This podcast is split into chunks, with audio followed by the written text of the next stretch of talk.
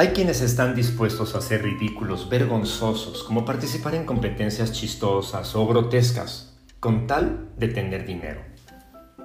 Otros buscan hacer negocios traficando animales, piedras, plantas o sustancias prohibidas o restringidas por la ley.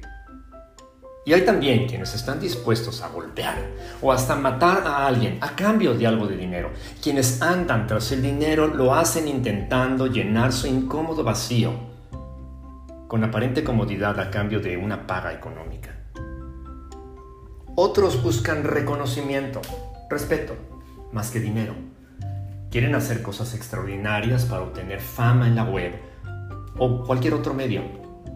Algunos se conforman con tener reconocimiento de la gente que les aplaude por realizar alguna heroica acción o quizás sobresaliendo en una disciplina que requiere entrenamiento y dedicación que no cualquiera estamos dispuestos a soportar. Quienes tienen hambre de reconocimiento persiguen ser aceptados porque tienen evidentes inseguridades personales. También... También hay quienes se aferran a la vida en una manera obsesiva. Consumen todo tipo de recursos cosméticos para conservar atracción y, a pesar de su edad, aparentar juventud y belleza. Colágeno, ginseng, derivados de la miel y órganos animales, sustancias químicas obtenidas por procesos de laboratorio, etcétera. Hay casos de personas que han pagado importantes cantidades de dinero para que, una vez muertos, sus cuerpos se mantengan refrigerados con la esperanza de que un día se descubra y legalicen los procesos biomédicos para poner vida nuevamente en un cuerpo inerte. ¿Te fijas? Dinero, reconocimiento y vida. Tres populares ambiciones. ¿Pero qué dice la palabra de Dios acerca de cómo obtenerlos? ¿Cómo puede una persona tener riqueza, honra y vida? El proverbio del día dice: humíllate y obedece a Dios, y recibirás riqueza, honra y vida. Proverbios veintidós cuatro, traducción en lenguaje actual. Humíllate y obedece a Dios y recibirás riquezas, honra y vida. ¿Quieres asegurarte pobreza, vergüenza y muerte? Lo contrario, entonces sé orgulloso, creído, engreído, soberbio, desobediente, rebelde y necio.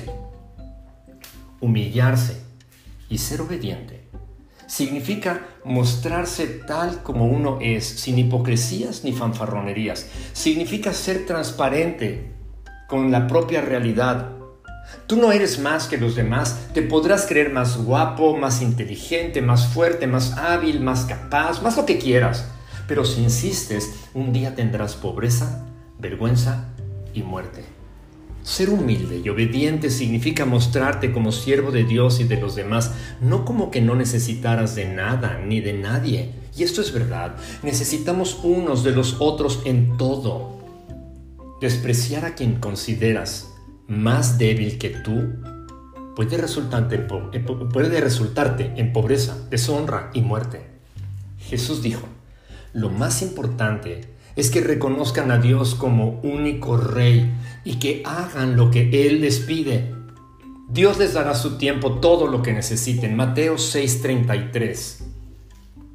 Solo Cristo puede saciar tu verdadera necesidad. Créele. Señor Jesús, tú te humillaste a más no poder. Te hiciste ser humano. Padeciste pobreza económica de manera voluntaria y diste tu vida por los pecadores que arrepentidos te entregan sus vidas en fe y consagración.